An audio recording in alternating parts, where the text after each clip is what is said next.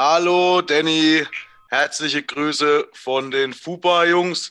Auch wir wollen dir natürlich ganz herzlich gratulieren zur 100. Ausgabe, Episode des Podcasts Orange. Ähm, coole Zahl, abgesehen bis jetzt schon fast drei Jahre damit am Start. Auch wir hören immer wieder gerne rein, sind auch ab und zu Teil davon.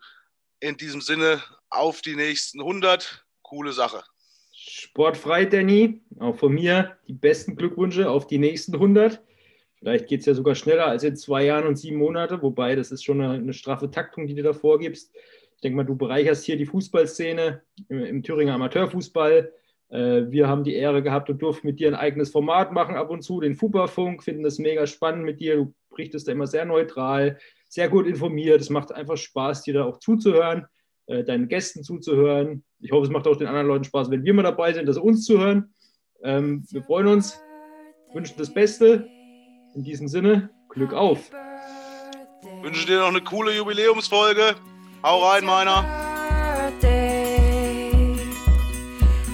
Nachdem im ersten Teil Markus und Sven die Top 10 der Stadien in Thüringen, Deutschland beschrieben haben, geht es heute nach Südamerika. Markus hat äh, dort ein Drittel eines Jahres verbracht, zahlreiche Stadien besucht und wird uns von der Atmosphäre und den Ländern vor Ort berichten.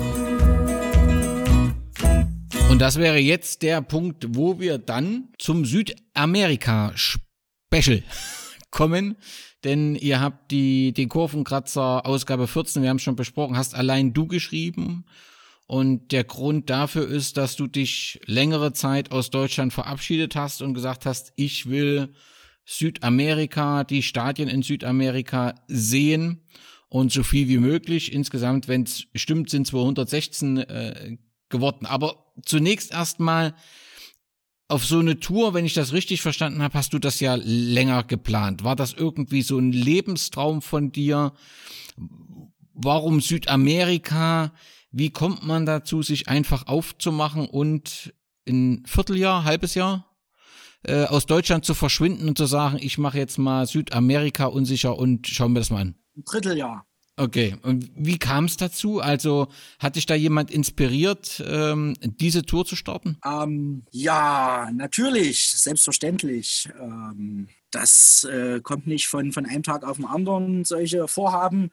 Und äh, klar wurde ich inspiriert. Ähm, und zwar habe ich das ja auch in meinem Vorwort geschrieben. Äh, früher habe ich ja auch relativ viele Fanzines gelesen. Und da habe ich mich so ein bisschen orientiert an dem Autor des Sauerland-Echos. Ähm, das ist ein Fanzine äh, in, der Fanszene von Bayern München, aber der Autor kommt halt, wie gesagt, aus dem Sauerland. Und der ist 2010 mit dem Motorrad äh, zur WM nach Südafrika runtergefahren auch im Januar los, also auch so ein knappes halbes Jahr, hat auch in jedem Land bis runter Fußball geguckt. Ähm, und äh, das hat mich so ein bisschen äh, fasziniert, ähm, na, weil ich ja damals äh, natürlich 2010, klar, da war ich ja hauptsächlich, also zu 100 Prozent äh, nackte Reiter aktiv. Äh, beim Studium war ich aktiv. Also an Hopping in dem Sinne war damals noch nicht zu denken. Das ging dann äh, ja 2012 los, wie gesagt, als ich äh, so meine ersten Listen mehr rausgesucht habe, äh, so mit den ersten alten Zweitliga-Crowns angefangen habe, dann auch 2012 ähm, ja, den Kontakt zu den beiden Gründern des Kurvenkratzers gefunden habe, die beim Salzer Cup vor Ort waren, wir ins Gespräch gekommen sind, wir zum ersten Mal auch gemeinsam gefahren sind, dann gleich äh, ein paar Wochen später, weiß ich noch, das erste Spiel, was wir gemeinsam erlebt haben, war im Januar 2013. Ähm, da waren wir in ähm, Auerbach zur Regionalliga gegen 1. FC Magdeburg. Das Spiel wurde auf Schnee ausgetragen, also ganz, ganz verrückt bei minus 10 Grad im tiefsten äh, Sachsen. Was ist das, Auerbach? Vogtland oder? Vogtland, ja. Oder nicht, noch nicht Erzgebirge. Ähm, ja, und, und dadurch bin ich also dann mehr und mehr auch äh, zum Hopper letzten Endes geworden. Und ähm, ich ärgere mich ein bisschen, dass ich während meines Studiums gar nicht so viel hoppen war. Da hatte ich ja doch relativ viel Zeit. Aber wie es halt immer so ist, ähm, wenn man viel Zeit hat, hat man weniger Geld. Na, und als ich dann im Prinzip vor ähm, fünf Jahren, also zwischen Studium und, und ähm, ähm Arbeit ähm, sind so die ersten Touren dann entstanden. Ähm, 2013, 14 über den Balkan mit einigen Bekannten auch aus Dresden zusammen, dann alleine auch im Baltikum, Finnland, Russland, was man dann so nach und nach eingesammelt hat. Also so erstmal in Europa ähm, weiter weggefahren ist.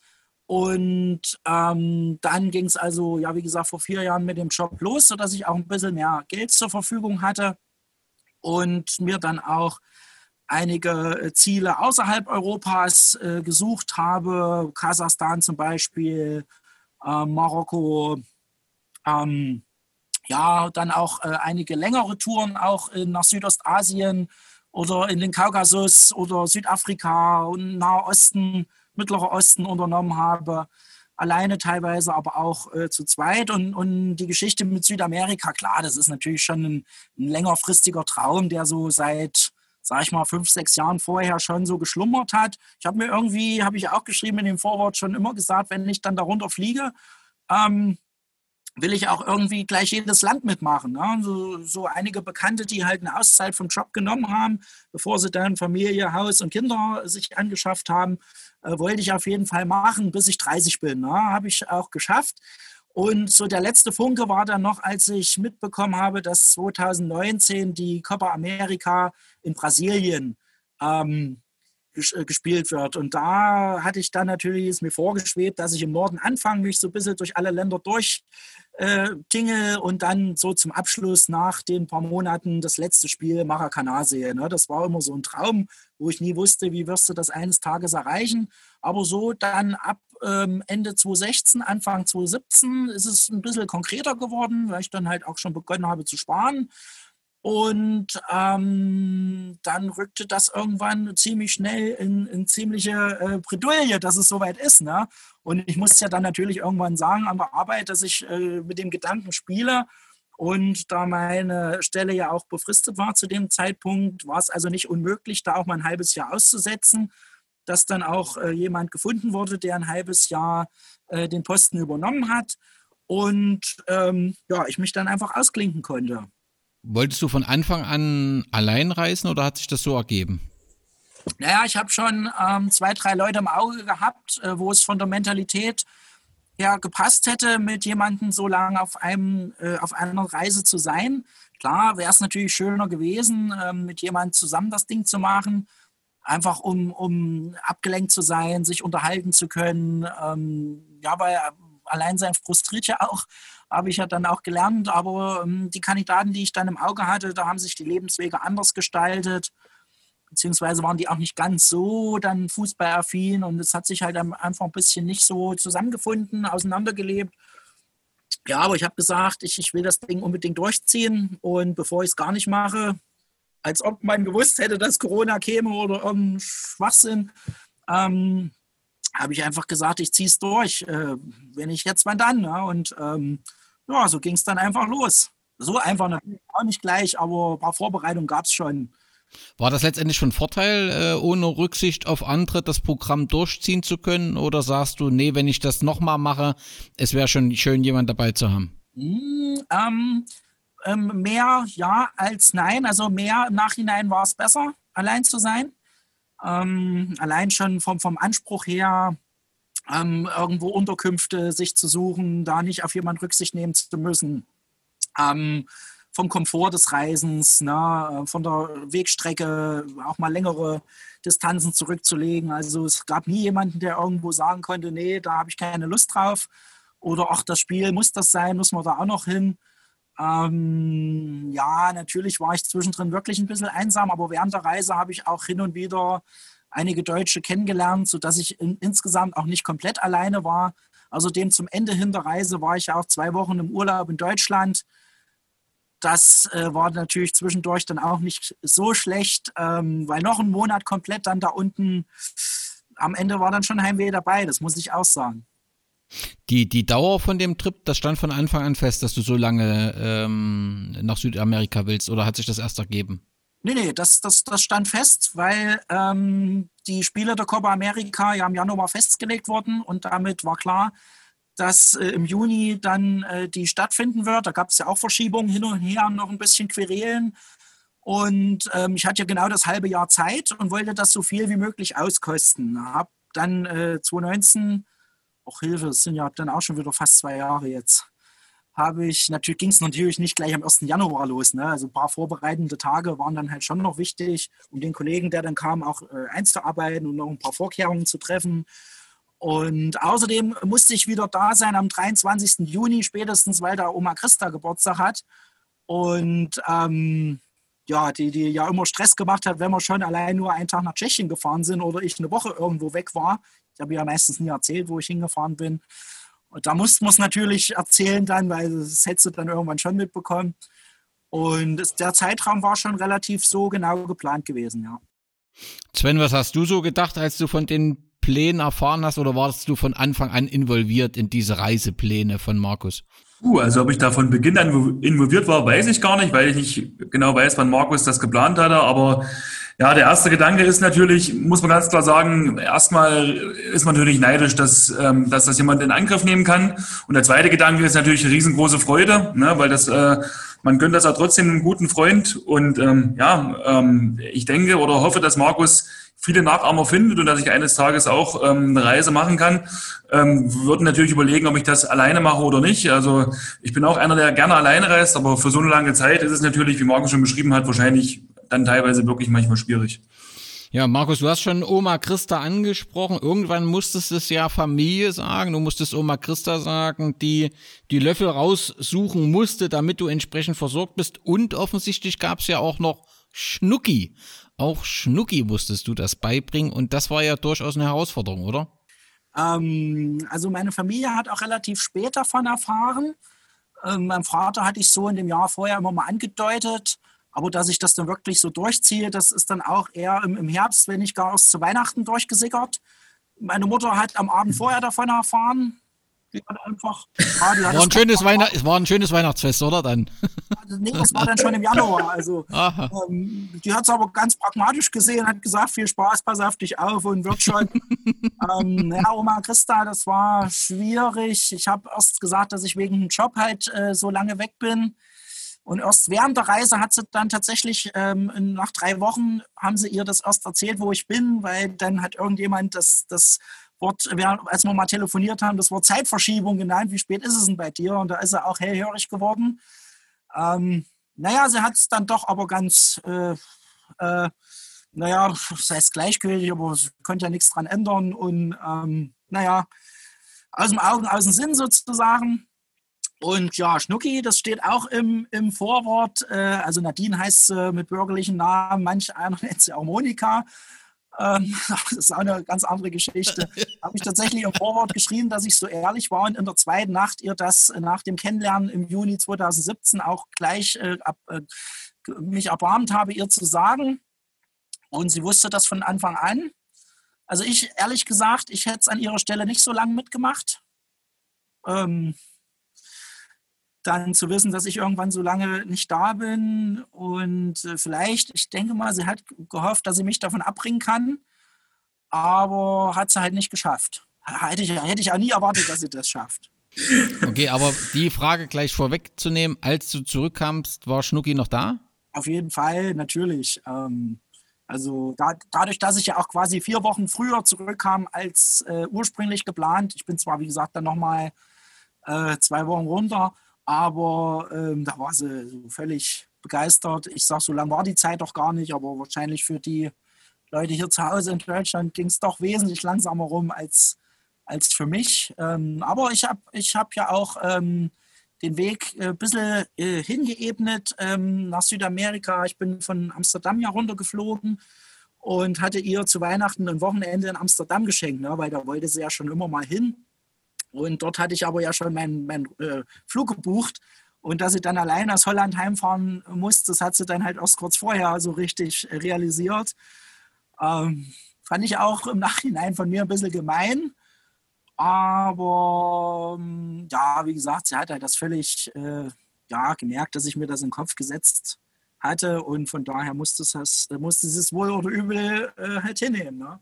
Aber der Start war dann auch gleich äh, zusammen mit ihr in Amsterdam unter dem Motto FF dabei, Fußball und Frikandel. Also ihr habt dort auch erstmal äh, äh, nicht nur ein Wochenende zu zweit äh, verbracht, sondern ja doch schon zu zweit, aber auch dort war Fußballbesuch äh, mit. Du warst in Amsterdam zum Spiel, richtig? Genau, also ähm, noch ein Zweitligaspiel Freitagabend gesehen, ähm, Samstag äh, die dritte Mannschaft von Ajax. Ähm, natürlich hätte ich abends auch noch zu Alkmaar gehen können, aber wir sind dann doch lieber ins Kino gegangen, weil es war ja auch recht kalt. Also ein kleines bisschen Abstriche habe ich da tatsächlich gemacht.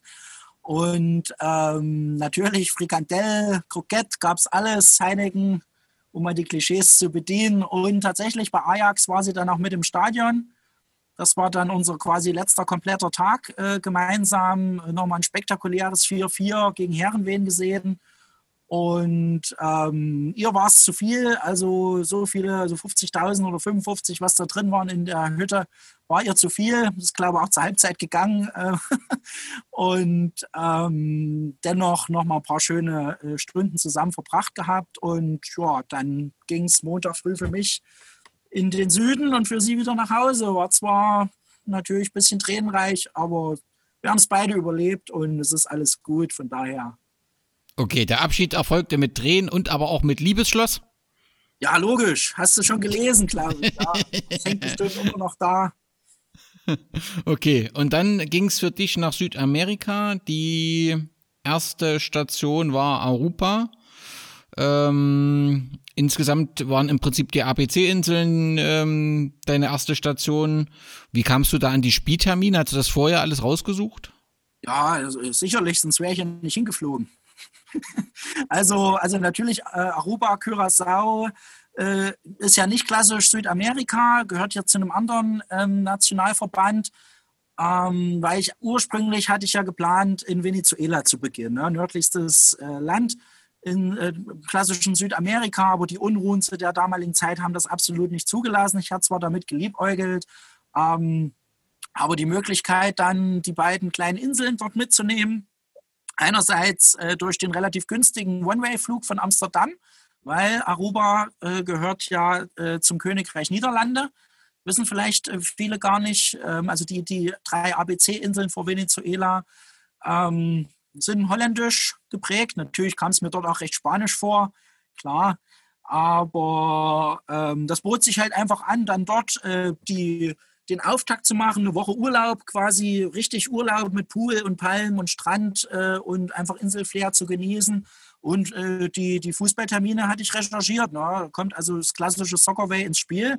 Da sind die Spiele ja auch gelistet. Und ähm, der arubische Pokal wird jedes Jahr äh, am, am lass es Geburtstag oder Todestag von so einem Typen, der für die Unabhängigkeit Arubas gekämpft hat, ausgespielt. Von daher stand der Termin fest. Und äh, anderen Tags hat dann Curaçao die Liga gespielt, äh, wo ich dann rübergeflogen bin. Also es hat sich förmlich angeboten quasi.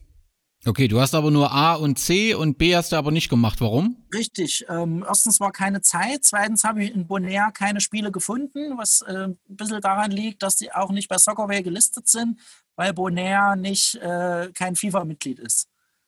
Das war zwar mal der Nationalverband der niederländischen Antillen, aber die hat, die hat sich aufgelöst. Klar kann man Bonaire als Non-FIFA-Mitglied trotzdem machen, aber ähm, da, also Freitag hat Aruba gespielt, Samstag Curaçao und Sonntag hat dann erst das erste Spiel schon in Kolumbien angestanden. Deswegen war mir das einfach wichtiger, als dann auf gut Glück nochmal nach Bonaire zu fliegen und dann vielleicht eine Woche dort zu vergeigeln und es ist nichts. Also mal sehen, vielleicht irgendwann in ferner Zukunft muss auch nochmal Bonaire sein, aber in dem Moment war es einfach nicht relevant. Okay, auch wenn ich mir jetzt mit der, mit der Frage nach den Spielterminen vielleicht nochmal äh, Kritik einhamse, aber hast du die Reise von den Spielterminen so grob schon durchgeplant oder hast du dann gesagt, ich bin jetzt in Kolumbien und jetzt gucke ich, was in der Nähe ist? Ähm, eher das Letztere, weil Kolumbien spielt ja seine Saison quasi im Kalenderjahr, also nicht nur Kolumbien, sondern die meisten südamerikanischen Länder. Das heißt, die Spiele wurden auch Anfang, Mitte Februar überhaupt erst mal angesetzt.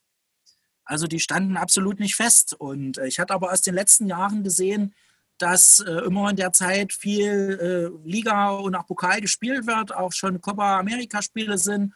Und ähm, deswegen bot sich einfach an, auch äh, wegen des Wetters. Kolumbien im Januar ist auf jeden Fall zu empfehlen. Und natürlich, die Spieltermine standen sehr, sehr kurzfristig fest. Deswegen war ich da immer spontan, aber da möchte ich nochmal den kolumbianischen Spielansetzer loben. Der hat also wirklich beste Arbeit geleistet ähm, und hat mir eine schöne Strecke zusammengebaut. Aber bevor wir ähm, jetzt zu dem Fußball kommen, nochmal so grundsätzlich, es gibt ja oder gab zumindest eine, zu der Zeit auch eine Reisewarnung des Auswärtigen Bundesamtes. Hattest du nicht auch Respekt, nach Kolumbien zu reisen? Die gibt es immer noch. Ähm, ja, natürlich, Respekt. Sogar letztens, in, beziehungsweise im Frühjahr, äh, der örtliche Zeitungskollege, der mich interviewt hat, äh, der hat mir sogar das Wort Angst abgelockt, äh, gelockt, geluchst. Ähm, klar, es ist natürlich nicht ganz unumstritten. Ja. Ich bin natürlich auch zufällig in, in der Drogenhauptstadt Nummer 1 in Medellin angekommen. Und als ich da aus dem Flughafen raus bin und in der Stadt ankam, da, da dachte ich schon, dass hinter der nächsten Ecke jemand steht mit einer Knarre und, und die quasi auf europäische Touristen nahezu lauern.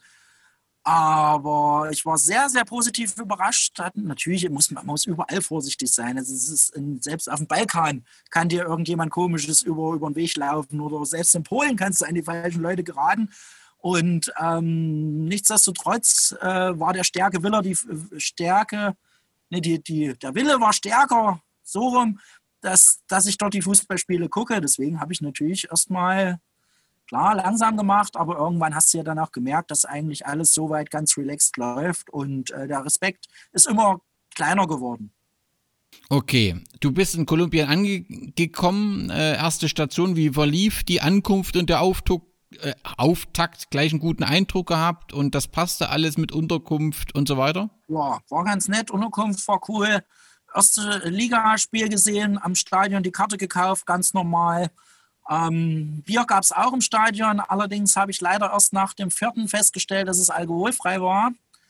Ein bisschen geärgert, aber nichtsdestotrotz ähm, der erste Tag super entspannt verlaufen und Du, du hast, glaube ich, gleich den Kolumbiens Rekordmeister zum Anfang gesehen, oder? Auswärts die Millonarios, genau.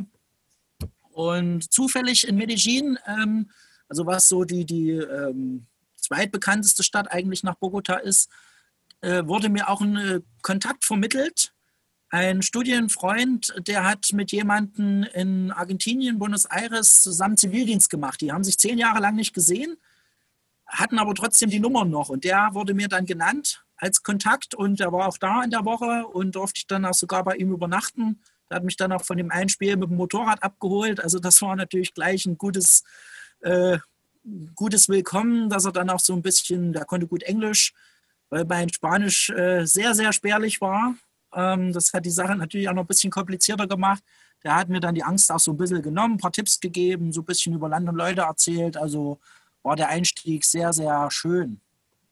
Na, nimm uns mal mit bei Thema Land und Leute, Speisen und Köstlichkeiten. Erstens, was bekommt man im Stadion zu essen und was, wenn jemand jetzt den Podcast hörst nach Kolumbien möchte, was muss er beachten und was sollte er auf jeden Fall an Speisen mitnehmen? ähm, also die kolumbianische Küche ist doch recht äh, vielseitig. Ähm, gibt, ich weiß nicht mehr, also die genaue Bezeichnung habe ich mir nicht gemerkt ähm, viele Fleischspieße, ähm, auch äh, Kartoffelgerichte. Äh, Maisbrot ist da sehr beliebt, also sehr deftiges Brot. Ähm, in Bogota im Stadion gab es so eine richtige äh, Schweinefleischpfanne, so Pulled Pork, so kann man das bezeichnen. Ähm, wie gesagt, äh, Fleisch ist schon recht äh, beliebt. Und ähm, an, an, an Süßkram gab es auch auf einigen Sportplätzen was, äh, so Erdbeerspieße, geraspelte Mango.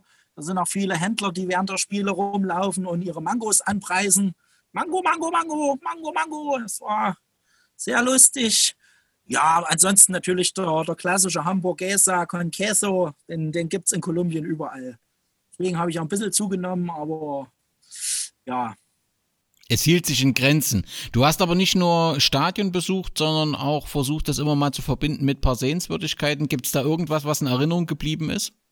Ja, äh, es war ja nun auch wirklich nicht jeden Tag Fußball.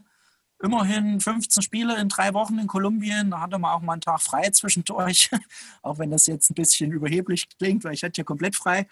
Aber egal, ähm, ja, so ein, so ein Jesus, so eine Jesus-Figur habe ich besucht, so ein, so ein, ähm, so einen steilen Felsen, wo 700 Treppen hochführen. Da habe ich jetzt neulich eine lustige Karikatur gesehen. Da steht oben auf der Spitze jemand und einer ist an der vorletzten Stufe nach den 700 Treppen und der oben steht, fragt ihn dann, wo ist deine Maske? Und da kommt dann nur so ein Fakt zurück, ne, weil er keine Maske mit hat. Ähm Aber wir wollen jetzt nicht über die Corona-Maßnahmen diskutieren. Ähm, also das war ein schöner Ausflug und auch eine Kirche, die über so, eine, so ein Tal ge, gebaut wurde. Äh, ganz, ganz spektakulär. Und ähm, so die Landschaften natürlich, äh, die Berge in Kolumbien. Teilweise waren ja Busfahrten von 14, 15 bis 20 Stunden dabei durch die Kurven, wo die Busfahrer an unmöglichsten Stellen überholt haben. Vor der Kurve noch ein LKW überholt, wo du nur die Augen zumachst. Aber das sind natürlich Erlebnisse, die, die sucht man ja auch letzten Endes, die schon äh, außergewöhnlich und spektakulär sind. Ich habe irgendwo gelesen, dass die Reise nach Bogotá förmlich auf Felgen lief. Ist das richtig? Ja, da ist äh, der Bus kaputt gegangen. Zum Glück hat er es noch halbwegs an den Stadtrand äh, geschafft. Dann hat er Reifen gestreikt und es hat nach Gummi gestunken. Und irgendwie musste ich mein, mir dann im Regen, im, im Dunkeln den Weg in Bogota City, ja, acht Millionen Einwohner, Megastadt, irgendwie Bahn, ohne große Spanischkenntnisse, mit dem Respekt vor irgendwelchen Kriminellen. Ähm, ja, Abenteuer gab es nicht zu wenige, das stimmt. Wenn ich so an Kolumbien denke, denke ich so an Fans in Federkostüm und Nationalfarben. Ist das etwas, was du tatsächlich erlebt hast? Also nimm uns mal mit ins Stadion. Wie waren da so deine Eindrücke? Oder ist die, die Fernsehwelt, wenn die Nationalmannschaft spielt, eine andere als in der Clubwelt, was du vor Ort erlebt hast? Ähm, insgesamt habe ich, naja, eher unspektakuläre äh, Spiele erlebt. Also da muss man schon wirklich die Derbys in Bogota, Medellin oder Cali gucken. Ich habe größtenteils alle relevanten Grounds gemacht. Klar, die Fanszene war halt zu Durchschnitt, aber trotzdem die Mentalität, das Gespringe, die, die Trommeln, die Posaunen, die Banderolen, eine ganz, ganz andere Welt. Was ich von Kolumbien nicht unbedingt so in der Form erwartet hätte, aber es ging schon sehr an den argentinischen Stil heran. Auch ein paar Überraschungen, dass auch in, in, in Orten wie äh, Bucaramanga oder Barrancabermeja, die du vorher noch nie gehört hast, dass da richtig geile Fanszenen unterwegs waren. Also äh, waren auch ein paar Überraschungen dabei. Und aber wie gesagt, die, die großen Derbys habe ich jetzt nicht erlebt. Die besten Hinchers des Landes gibt es wo zu sehen? Ja, hat mich überrascht. Tatsächlich in diesem Ort äh, Bucaramanga. Ähm, nordöstlich, acht Stunden nordöstlich von Bogota, äh, also in, ja, in Richtung Venezuela schon. Und da war die Kurve richtig geil. Die habe ich auch auswärts gesehen in Bogota. Die Truppe hat mich sehr positiv überrascht. Hatte ich vorher halt noch, auch noch nichts gehört von denen. Und ähm, deswegen unternimmt man ja letzten Endes eine Reise, dass man auch von positiven Überraschungen äh, ja, profitiert. Habe ich das richtig gesehen, dass immer mal auch Feuerlöscher in den Kurven zum Einsatz kommen, weniger um irgendwie Pyro zu löschen, äh, äh, äh sondern da sogar eben äh, eine Choreografie zu gestalten? Richtig. Äh, ist äh, tatsächlich hin und wieder vorgekommen, dass vor dem Spiel mehrere Feuerlöscher in Richtung Spielfeld ja, enthüllt wurden, dass die Qualmwolke dann rauskam. Es gab es aber wirklich nur in Kolumbien. Fand ich auch eine spannende Erfahrung. Hatte ich vorher auch nicht auf dem Schirm, dass das passiert. Aber halt auch eine der schönen äh, Momente, sowas zu erleben. Wie war das mit den, mit den Tickets und den Karten? War das ein Problem oder war das immer wieder eine Herausforderung, dass du teilweise auch auf auf dubiose Schwarzhändler oder so angewiesen warst oder ging das reibungslos? Größtenteils reibungslos. Kolumbien hat mich sehr, sehr positiv überrascht. Wirklich ganz klassisch wie in ganz früher Bundesliga-Zeit. Bist hingegangen, hast dich angestellt, hast für 10, 12 äh, Euro oder auch mal 15, 16 Euro eine Karte da erworben am Stadion, waren auch alle unterschiedlich gestaltet. Und nur ein, zwei Mal musste ich wirklich Schwarzmarkt machen, weil ich spät dran war, weil ich es nicht mehr geschafft habe zu, zur Kasse, die halt ein bisschen weiter weg war. Aber das hat sich auch nicht ähm, so finanziell bemerkbar gemacht, dass es dann unbezahlbar war. Und es hat auch funktioniert. Also sollte man nicht zu misstrauisch sein den Schwarzhändlern gegenüber, aber wenn man irgendwo normal einfach eine Karte kaufen kann, dann einfach hingehen und reingehen. Ja, bevor wir zur nächsten Station mit Ecuador kommen, Cali ist offensichtlich die Salsa-Hauptstadt in Südamerika, ist das richtig? Und ja, du, und du solltest auch mal Salsa tanzen, hast du aber nicht gemacht.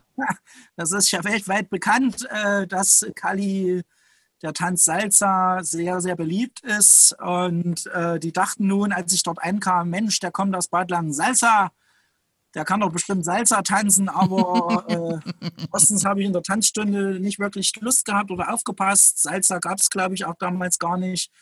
Und äh, außerdem bin ich lieber in Richtung Fußballplatz getanzt. Also äh, da hatte ich nicht die Zeit und wenn ich sie mal hatte, habe ich mich lieber in die Hängematte gelegt oder war vorne an der Kneipe an der Ecke. Also tanzen ist nicht so meine Spezialität. Okay, das ist ja offensichtlich auch während der Reise nicht geworden. Du bist dann weiter nach Ecuador. Ähm, wie verlief die Reise und was hast du dort so für Eindrücke gesammelt? Offensichtlich war das ja in Ecuador parallel mit deinem Geburtstag. Und äh, dort warst du, glaube ich, im Nationalstadion, wenn ich das richtig in Erinnerung habe. Das ist richtig. Ähm, ja, nach Ecuador wollte ich unbedingt, äh, weil ich in der Hauptstadt Quito auch einen Bekannten habe das ist der Bruder eines ehemaligen äh, Mitschülers aus der Parallelklasse, den es vor etlichen Jahren tatsächlich nach ähm, Ecuador verschlagen hat, den ich kennengelernt habe, witzigerweise, weil er mit einer Reisegruppe aus Ecuador in Deutschland war und auch nach Bad Langensalza kam und ich die Gruppe als Stadtführer begleitet hatte, damals mit, mit Dolmetscher natürlich. Ne? Aber ich hatte seinen Kontakt und habe ihm einfach spontan, relativ spontan geschrieben, hier, pass auf, kennst du mich noch? Ja, na klar, und ich komme dann und dann nach, nach Ecuador zu euch, nach Quito zum Fußball gucken. War natürlich fasziniert und meinte, ja, kannst bei uns pennen, unser Gästezimmer ist frei. Wunderbar. Und habe dann tatsächlich dort eine Woche auch gewohnt. Ähm, er hat mir dann auch ein bisschen Quito gezeigt. Äh, Fußball äh, war nicht so seine Sache, er ist auch nicht mit zum Spiel gekommen. Und da bin ich dann halt einfach allein äh, unterwegs gewesen. Aber das mit dem Geburtstag stimmt, hatte ich im Februar äh, zufällig auch samstags gehabt, war an dem äh, Nachmittag im Nationalstadion. Da spielen aber mehrere Vereine, deswegen ist das kein großes Kunststück. Und äh, extra für mich gab es sogar auch richtiges Bier im Stadion. War nur leider ein relativ verregneter Tag. Das Stadion äh, nur zu 5% überdacht gewesen. Also ich war erst mal sacknass, aber abends gab es eine schöne äh, Geburtstagsfeier, weil der Mitbewohner des ähm, Eigen Wohnungseigentümers, ähm, der hatte eine Bar, war ein Schweizer und mein Gastgeber war DJ, der hat dann aufgelegt, war so eine richtig äh, kultige Afro-Party und äh, da gab es doch auch das ein oder andere kleinere Gläschen ja, es war auf jeden Fall legendär. Sven, ich nehme an, zum Geburtstag hast du auf jeden Fall Kontakt nach Südamerika aufgenommen. Hast du die Reise so ein bisschen verfolgt zwischendurch? Hast du dir regelmäßig von den Erlebnissen berichten lassen? Ähm, ich hatte tatsächlich relativ wenig Kontakt und ich glaube, Schande über mein Haupt. Ich glaube, Markus hat von seinem Geburtstag aus ein Bild geschickt, wenn mir nicht alles täuscht. Ähm, ja, ähm, es war ja aus der Richtung Südamerika, wo die Nachrichten damals bei mir eingetroffen sind. Und ähm, ja, letzten Endes ist ja immer so, man lebt ja sein Leben irgendwo in Deutschland weiter. Ne? Und ähm, man freut sich auf der einen Seite für die Person, die gerade die Erlebnisse macht. Auf der anderen Seite ist man ja zu Hause in Verpflichtungen, im Alltag, ja, im Stress ähm, verwickelt, als dass sowas meistens tatsächlich untergeht. Leider. Also du hattest aber auf jeden Fall einen Live-Ticker und wusstest immer, wo er ist. Und er hat ja schöne Bilder geschickt und Neid erzeugt bei dir, weil er natürlich im Fußballstadion sein Bier trinken konnte, auch wenn das offensichtlich meistens ohne Alkohol war und du musstest arbeiten. Ich durfte Geld verdienen. Ja, ich habe es ausgegeben. Gibt es sonst was, was man zu Ecuador aus deiner Sicht wissen musste, was äh, für Eindrücke die geblieben sind? Ähm, an und für sich eigentlich eher ein unspektakuläres Land, das ja auch viel von Erdbeben heimgesucht wurde. Ähm, es wird mit US-Dollar bezahlt, die haben keine eigene Währung. Ähm, der Chimborazo, da bin ich drumherum gefahren, der große Vulkan, der äh, quasi höchste Berg der Welt. Wenn du es jetzt vom Erdmittelpunkt aus siehst, wegen der Erdwölbung, obwohl er nur knapp 7000 ist, ist er höher als ist der Himalaya. In so eine Schlucht mit dem Zug bin ich gefahren. Ähm, ansonsten mehr eigentlich von der Landschaft gesehen als äh, von den Fußballstadien. Und ähm, ein geiles Stadion habe ich besucht. Das ziert auch das Cover äh, aktuell des, der ersten Südamerika-Kurvenkratzer-Ausgabe. Es kommt nämlich übrigens noch eine dann im, im nächsten Jahr. Und ähm, das ist in der größten Stadt in, in Ecuador gewesen, in Guayaquil. Ähm, ist jetzt im, im, Frühjahr auch in Medien gewesen, weil da auch eine sehr, sehr große Sterblichkeit mit Corona angeblich war, wo die Toten auch gar nicht mehr abgeholt werden konnten. Die lagen dann halt also Tage, Wochen lang auf den Straßen rum. Schon ganz schön krass, die Region von den Erdbeben gebeutelt, jetzt durch die Pandemie. Ja, aber zu dem Zeitpunkt war also da ein Spiel, also quasi ein Tag nach äh, meinem Geburtstag dann, ich bin über Nacht dann mit dem Nachtbus dorthin gefahren und äh, mega geiles Stadion, Barcelona SC, absoluter Tipp ähm, für Reisende in Ecuador. Okay, die nächste Station war dann Peru und wenn ich das richtig mitbekommen habe, hast du dort einen Hinweis bekommen, dich als Amigo von Claudio Pizarro auszugeben. Warum? Ähm, na, der, der Weg von Ecuador nach Peru, der war ähm, etwas verrückt. Es gab keine direkte Busverbindung. Ich musste mit einem Bus an die Grenze fahren, dort dann vier Stunden morgens zwischen vier und oder zwei und sechs Uhr anstehen, dann mit einem Taxi äh, zur nächstbesten Stadt in Peru, wo ich dann vier Stunden auf den Bus nach Lima warten musste. In den vier Stunden, äh, es war Samstagvormittag, hat witzigerweise zeitgleich äh, mein FSV Preußen zu Hause Heimspiel gehabt gegen, ach, was weiß ich, was war es, Meuselwitz Zweite oder sowas. Und unsere Spiele werden ja live übertragen auf Sport Total. Und äh, jetzt hatte ich natürlich das Problem, ich hatte zwar Zeit, das Spiel zu gucken, aber ich hatte kein WLAN. Ja, was machst du da? Bin ich ein bisschen rumgelaufen und da war eine Tankstelle und da kam ein Bus, der sein, also ein Busfahrer, der seinen Bus an einer Waschanlage geparkt hat und augenscheinlich seinen Bus waschen wollte.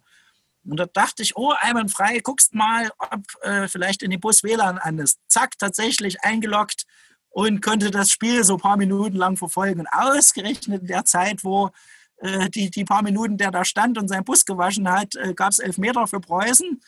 Nur jetzt war das Problem, das hat sich ein bisschen hingezogen mit der Ausführung und der Busfahrer stieg ein und wollte losfahren.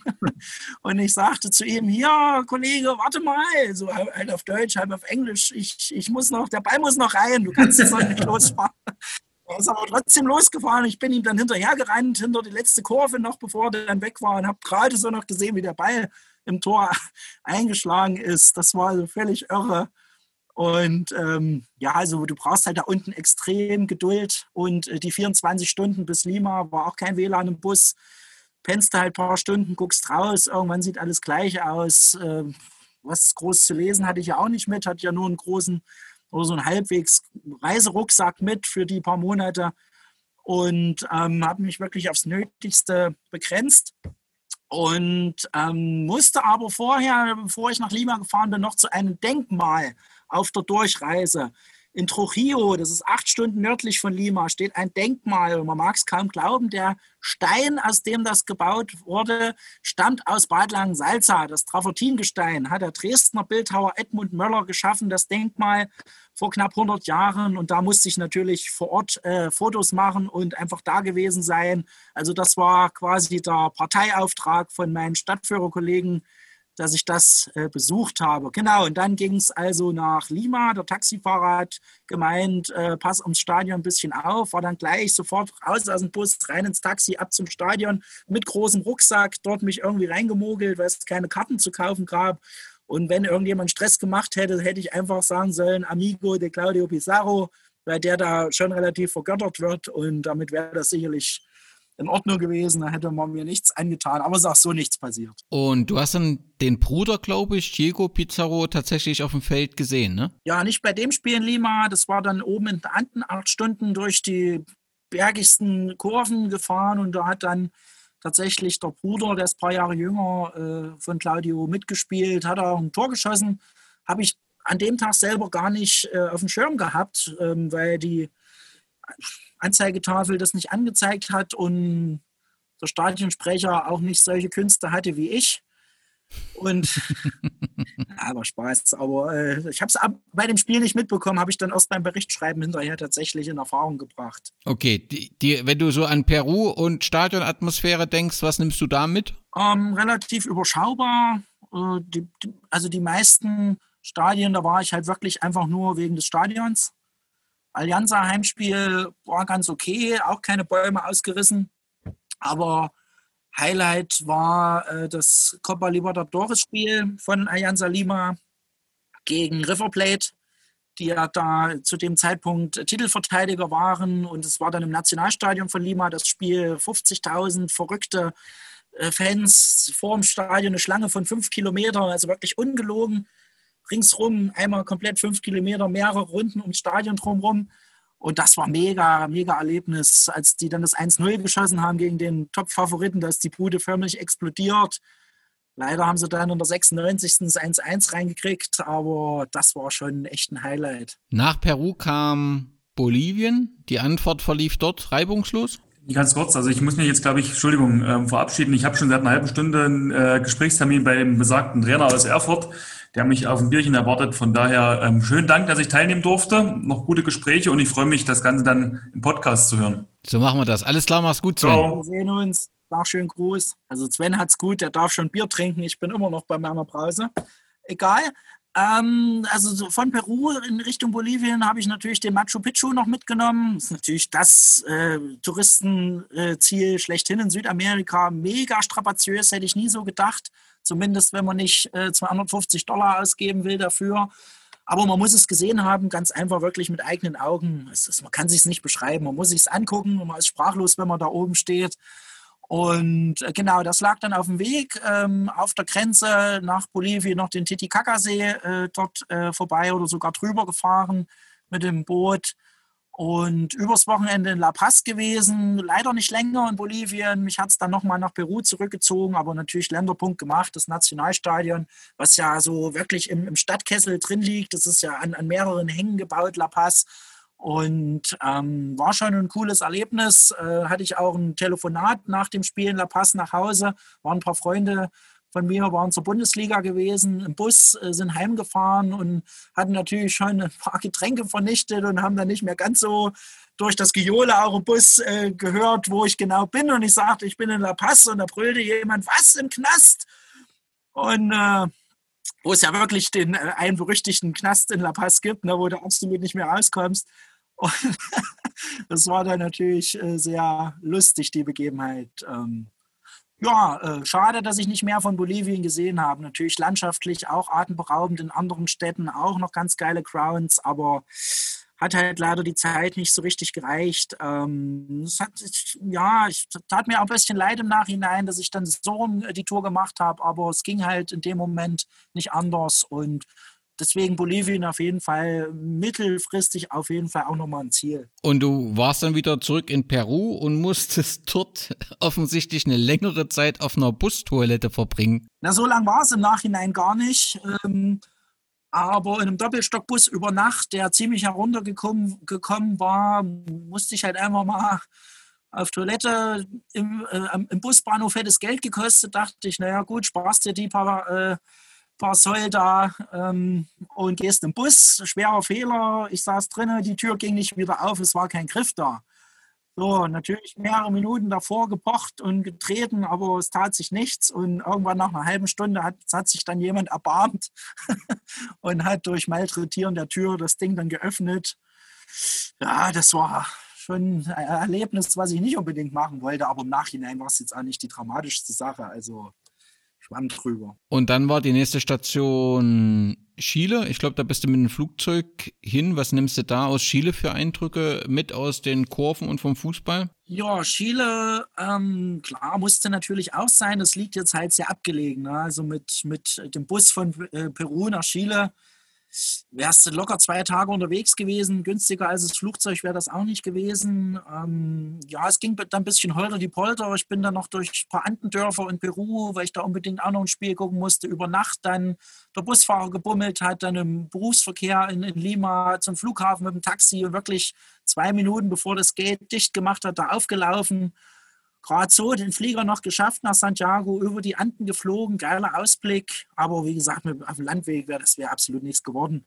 Und äh, Chile hat mich enttäuscht, war nur in Santiago, war nur eine Woche knapp da.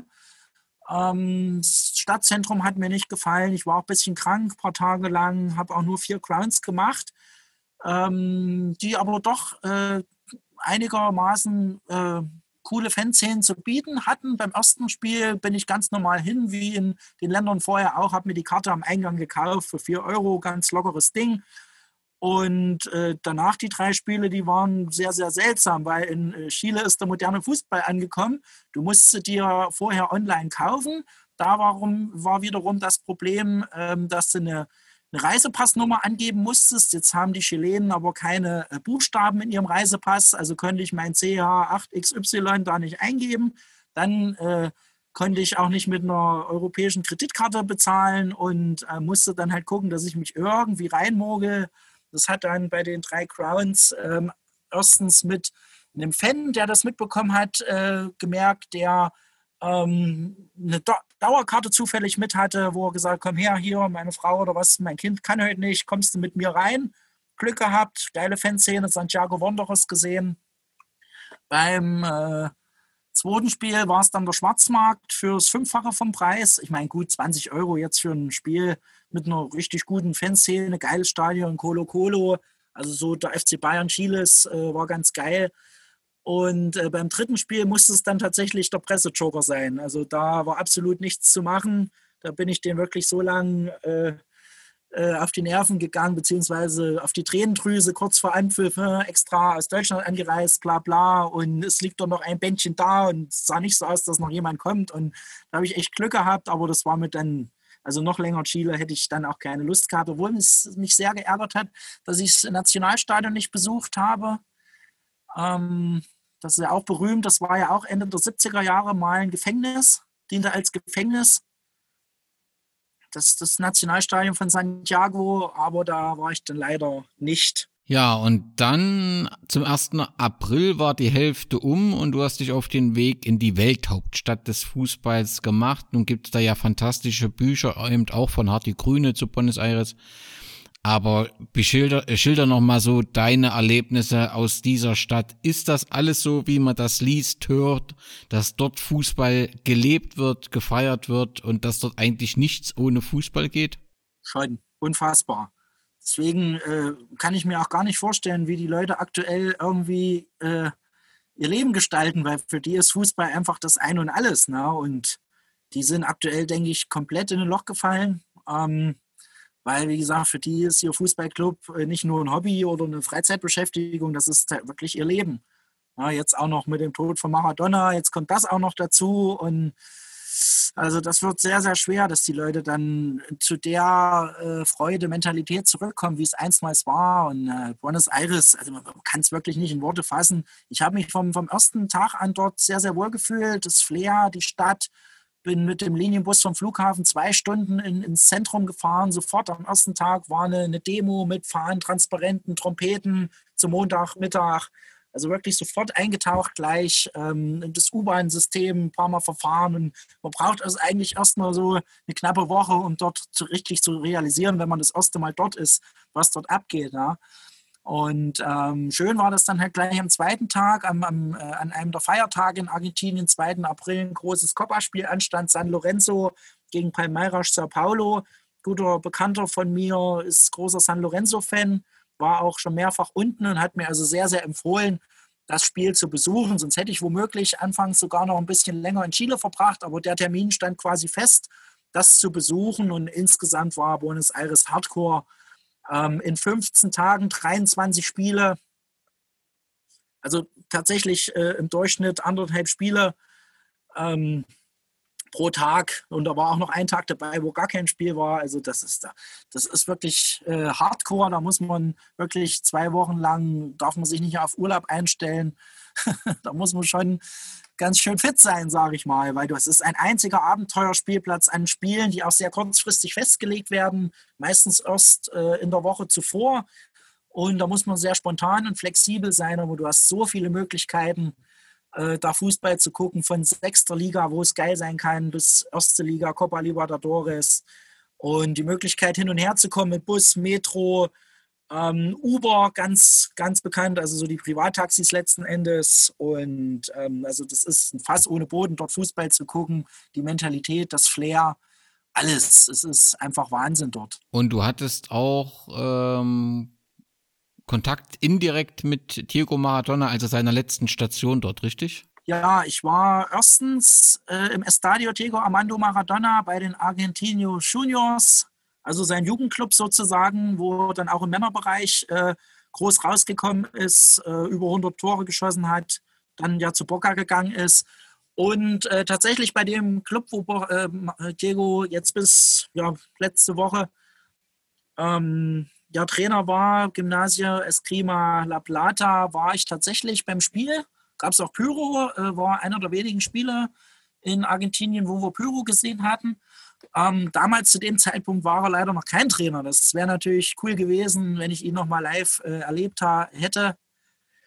Sehr schade, dass das nicht mehr möglich ist. Ja, und nach Argentinien folgten dann Paraguay, Uruguay und vier Wochen Brasilien. Ja, also nach den äh, 15 Tagen Buenos Aires war ich erstmal erschlagen quasi. Dann gleich äh, 20 Stunden Busfahrt nach Asunción hoch. Gleich an dem Abend noch angekommen, gleich Olympia Asunción geguckt.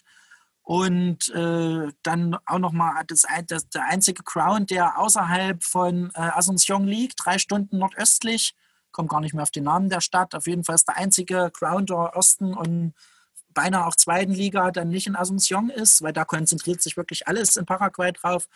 Da ist beim Spiel auch das Flutlicht ausgegangen in der Halbzeit und es war wie, auch wie so auf dem Dorfsportplatz, wo der, wo der Gockelhahn nebendran im, im Garten äh, krakeelt hat und es Popcorn gab und die Leute ganz lustig drauf waren und das war ein schönes Erlebnis. Und dann war das Osterwochenende und da der Ostersamstag, das war im Prinzip eigentlich wirklich das Highlight der, der ganzen Tour, möchte ich, möchte ich fast behaupten. Nach dem Erlebnis natürlich bei Boca Juniors, ne, das will ich nicht unter, unter den Teppich kehren, habe ich also tatsächlich geschafft, bei Boca reinzukommen. War zwar nicht ganz billig, für Touristenverhältnisse wiederum doch äh, recht billig. Geiles Spiel gesehen, mitten in der Barra gestanden bei Boca. Und ähm, das also ein Highlight. Und dann das Derby in Asunción natürlich. Weil genau an dem Tag, Samstag früh, morgens, ein Fußballspiel in einem kleinen Erfurter Vorort stattgefunden hat, was mich in meinen Bann, seinen Bann gezogen hat. Ähm, Blau-Weiß-Büsleben gegen Preußen Bad Langsalza. Klingt jetzt erstmal nicht so wichtig, aber bekanntlich hat es sich um das Halbfinale des Thüringen-Pokals gehandelt wo natürlich Sven und alle meine früheren Mitstreiter mit Trompeten und Fahnen äh, da hingefahren sind und versucht haben, die Preußen äh, ins Endspiel zu schreien. Und äh, das war natürlich irre. Überhaupt, äh, dass Preußen so weit gekommen ist, ähm, war ja schon also so unglaublich. Und das ist natürlich auch Ironie des Schicksals, dass ja äh, FSV Preußen, Bad Langsalza, genau 27 Jahre gebraucht hat, um überhaupt äh, seit 91 über die dritte, äh, über die zweite Pokalrunde hinauszukommen in Thüringen, um die dritte Runde zu erreichen. Und ausgerechnet in dem Jahr, als ich äh, mir langfristig in den äh, Kopf gesetzt hatte, da in Südamerika zu sein, stehen wir im Halbfinale. Also, also, also unglaublich, so eine Geschichte kann sich auch kein Krimi-Autor vorstellen. Und tatsächlich äh, hat ja der MDR sich bewogen gefühlt, das Spiel live zu übertragen. Und ich habe es morgens 8 Uhr per Livestream in Asunción in meinem Hostel Bett anfangs noch, dann habe ich mich langsam aufgerafft, äh, geguckt und es sah ja anfangs auch gar nicht so gut aus für Preußen, hatten, hätten ja fast 2-0 hinten gelegen. Und dann haben sie das Ding spektakulär gedreht, äh, leider beim 1-1. Das habe ich nicht ganz live gesehen, weil da der, der Stream ein bisschen hang und ich äh, Hing, sorry, da äh, verbessert mich immer meine Korrektur beim Kurvenkratzer. Hing ist so äh, die richtige Vergangenheit von Hängen. Und ähm, ja, da, da trudelt natürlich schon tausend Nachrichten ein, Tor, Tor, Tor, Tor, Tor. Und äh, dann, ich dachte, wann soll denn das fallen? Und dann war nur der Schuss ins Glück in den Winkel zum 1-1 und dann die schönen Tore noch zum deutlichen Sieg am Ende.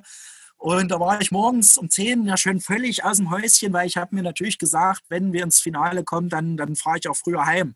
Na, und das stand ja damit quasi fest, dass ich vier Wochen früher als geplant dann in Deutschland äh, eintrudeln werde. Da war da die Vorfreude natürlich schon mal recht groß. Und viele schrieben mir dann, du bist doch gerade der, der, glückseligste Mensch in ganz Südamerika. Da habe ich dann äh, zurückgeschrieben, nee, ähm, heute ist nämlich großes Derby in Asunción. Also Cerro Porteño gegen Olympia. Und äh, mein Hostel-Gastgeber war auch äh, Cerro-Fan und sein Vater konnte nicht. Deswegen hat er dann einfach die Dauerkarte mir gegeben und wir sind zusammen zu dem Spiel gefahren, saßen schön auf der Tribüne. Es gab Pyro von beiden Seiten, Blockfahren, ausverkauftes Stadion, Gesänge, also so, wie man sich halt wirklich vorstellt. Und da war ich wirklich, kann man durchaus sagen, ich mit Abstand der glückseligste äh, Fußballfan in Südamerika an dem legendären Ostersamstag. Ja, gibt es noch was zu berichten aus den letzten Tagen, wo du sagst, das müssen die Hörer unbedingt noch wissen, das muss man auf jeden Fall unbedingt mitnehmen in Südamerika? Ähm, ja, Paraguay ging dann ganz unspektakulär zu Ende. Ich habe äh, bis auf ein Ground auch die erste Liga vollgemacht, noch zwei Spieler der zweiten Liga. Auch ein U21-Spiel, äh, das äh, morgens 8.30 Uhr angepfiffen wurde in Asunción. Weil? Keine Ahnung, was weiß ich. Vielleicht mussten sie danach noch in die Schule oder ich kann es mir nicht erklären, wie jemand auf so eine irre Idee kommt. Ähm, und das Kuriose war, dass äh, an dem Tag ein äh, Gewitter aufzog und wie das Spiel losging, verfinsterte, verfinsterte sich der Himmel und es gingen drei, vier mörderische Blitze um das Stadion runter. Der Schiri hat äh, keinerlei Anstalten gemacht, da überhaupt an Abbruch zu denken. Ich äh, war in Todesängsten, also wirklich also unglaublich. Das hat Schläge getan, die haben munter weitergespielt. Das ist auch so eine, so eine Schlagzeile, die man vielleicht äh, bringen könnte, die ich absolut nicht, nicht glaube, dass ich sie erlebt habe. Allein ein Spiel morgens 8.30 Uhr zu gucken äh, und dann auch noch vom Blitz erschlagen zu werden. Ich meine, es gibt wahrscheinlich keinen schöneren Ort, als auf dem Fußballplatz zu sterben, aber ich fand mich zu dem Zeitpunkt noch ein bisschen zu jung, um das zu erleben. Naja, ich lebe ja noch, alles gut. Ähm, über Paraguay bin ich dann durchs Dreiländereck, Brasilien, Argentinien, Paraguay und da sind ja die Wasserfälle von Iguazu, größten Wasserfälle der Welt, die auch sehr, spektakulär sind, auch ein Muss für, äh, sagen wir, herkömmliche Südamerika-Reisende. Dann ein bisschen chaotisch mit einem Flug von dort nach Buenos Aires nochmal, mit einem Nachtbus dann nach Montevideo. Ja, wo eigentlich an dem Samstag dann auch das große Derby zwischen National und Peñarol stattfinden sollte, aber da ist wohl in der Woche vorher ein Schiri bedroht worden, deswegen haben sie die Spiele alle um eine Woche verschoben. Ich habe dennoch gleich meinen Länderpunkt im Centenario gemacht, dem legendären WM Spielort Finale 1930, wo Uruguay ja gegen Argentinien gewonnen hat, was ja auch einen halben Bürgerkrieg zwischen beiden Ländern ausgelöst hat, das mir das Fußballmuseum dort angeguckt. Trotzdem beide Spielstätten von den beiden großen Clubs äh, gesehen, noch zwei, drei andere kleinere, geile Grounds. Auch ein bisschen zu kurz gekommen Montevideo, weil das ist auch wie, wie Buenos Aires nicht ganz so groß, aber doch ein Abenteuerspielplatz, weil zu 95 Prozent sich das Fußballgeschehen Uruguays halt auch dort abspielt.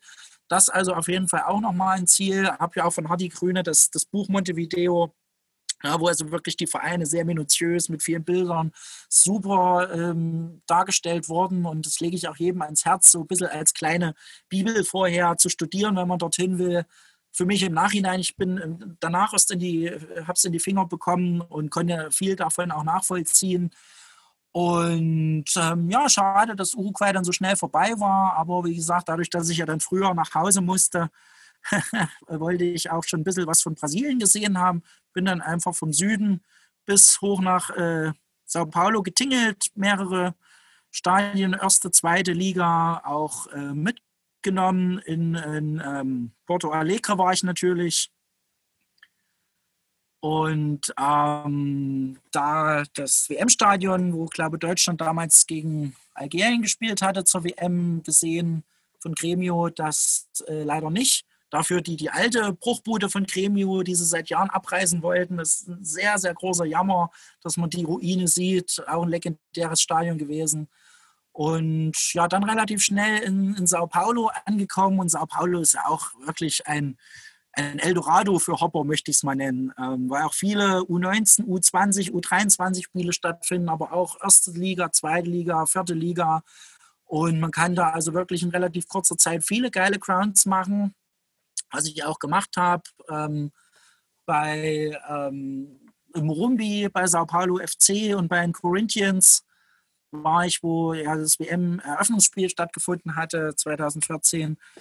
Und bei Palmeiras war ich leider nicht, bisschen ärgerlich. Ähm, beim Jugendclub von Kakao war ich. Na, Kakao, der bei Nürnberg und Stuttgart gespielt hat. Und Ganz kurios, ähm, eine Woche nachdem ich dann wieder in Deutschland war, war Kakao in Bad Langsalza zu Gast, weil er da mit seiner Kirchgemeinde irgendwie Kontakt hatte und er dann auch interviewt wurde. Ich habe ihm dann bei dem Interview bei der Autogrammstunde Bilder gezeigt von seinem Jugendverein, wo jetzt natürlich große Hochhäuser drumherum stehen.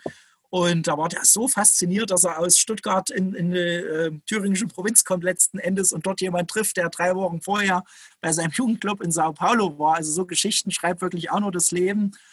Und ähm, ja, Brasilien insgesamt schon sehr westlich, also, sehr, also äh, nach unseren Verhältnissen sehr europäisch geprägt. Auch recht teure Karten teilweise mit ähm, online vorher registrieren. Und ja, zwar noch so ein bisschen südamerikanisches äh, Flair, aber so das Wilde von, von den anderen Ländern hat da doch schon ein bisschen gefehlt.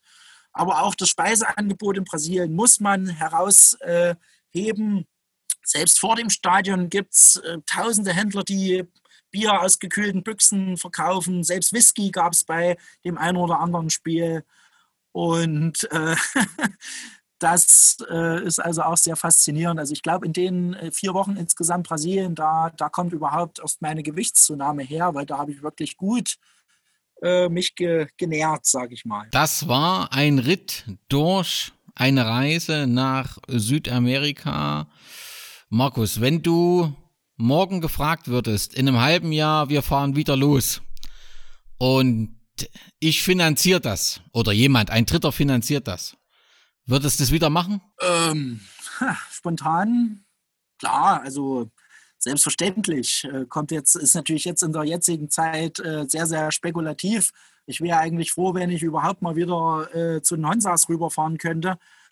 Allein das ist ja erstmal nicht absehbar, wann das wieder passieren wird oder dass überhaupt in Thüringen auf dem Dorfsportplatz erstmal wieder dabei rollt. Also das ist eigentlich überhaupt meine oberste Prämisse. Aber klar, wenn, also nicht mal, dass es jemand finanziert, wenn jetzt jemand sagt, okay, komm her, die Tour machen wir so in dem, in dem Falle nochmal. Ähm, gut, dass die Dramatik dann, dass ich zwischendurch nach Thüringen muss, um zum Pokalfinale äh, die Aufstellung der Preußen durchzusagen. Also die Dramatik hätte sicherlich nicht sein müssen. Durfte ja noch nicht mal ein Tor durchsagen, aber äh, trotzdem wollte ich das mir nicht entgehen lassen, die Chance, äh, Stadionsprecher im Georgi Dimitrov Stadion eines Tages sein zu dürfen. Und ähm, deswegen fand ich es auch gut, dass ich dann nochmal zurückgeflogen bin. Habe das Derby in, in Curitiba gesehen mit, mit Pyro äh, und Blockfahne und geiler Atmosphäre. Und gut, der Aufhänger letzten Endes, ähm, die Copa America, die verlief wirklich sehr, sehr unspektakulär. Habe ich mich auch ein bisschen geärgert im Nachhinein ähm, war natürlich in zwei legendären Crowns in äh, Belo Horizonte und in Maracanã in Rio, äh, die natürlich auch Fußballgeschichte geschrieben haben letzten Endes. Und äh, dennoch die Spiele halt recht langweilig waren. Die Stadien waren zu ein Viertel nur besetzt. Es war Uruguay gegen Ecuador und äh, Peru gegen Bolivien. Also ja, die, die Crowns kann man sicherlich spektakulärer machen, aber mein Ziel mit dem letzten Spiel nach den insgesamt ähm, viereinhalb Monaten im, im Maracanã war erfüllt. Rio natürlich touristisch auch absolut geil. Äh, klar, muss man sich nichts äh, vormachen. Den letzten Tag saß ich dann am, am Strand der Copacabana, habe alles nochmal so richtig äh, Revue passieren lassen. So richtig fassen kann ich es eigentlich bis heute nicht, ne? ist klar. Und äh, habe mir selber eingeredet, du bist irre, dass du das gemacht hast. Aber wie gesagt, man kann bis an, an das Lebensende davon zehren.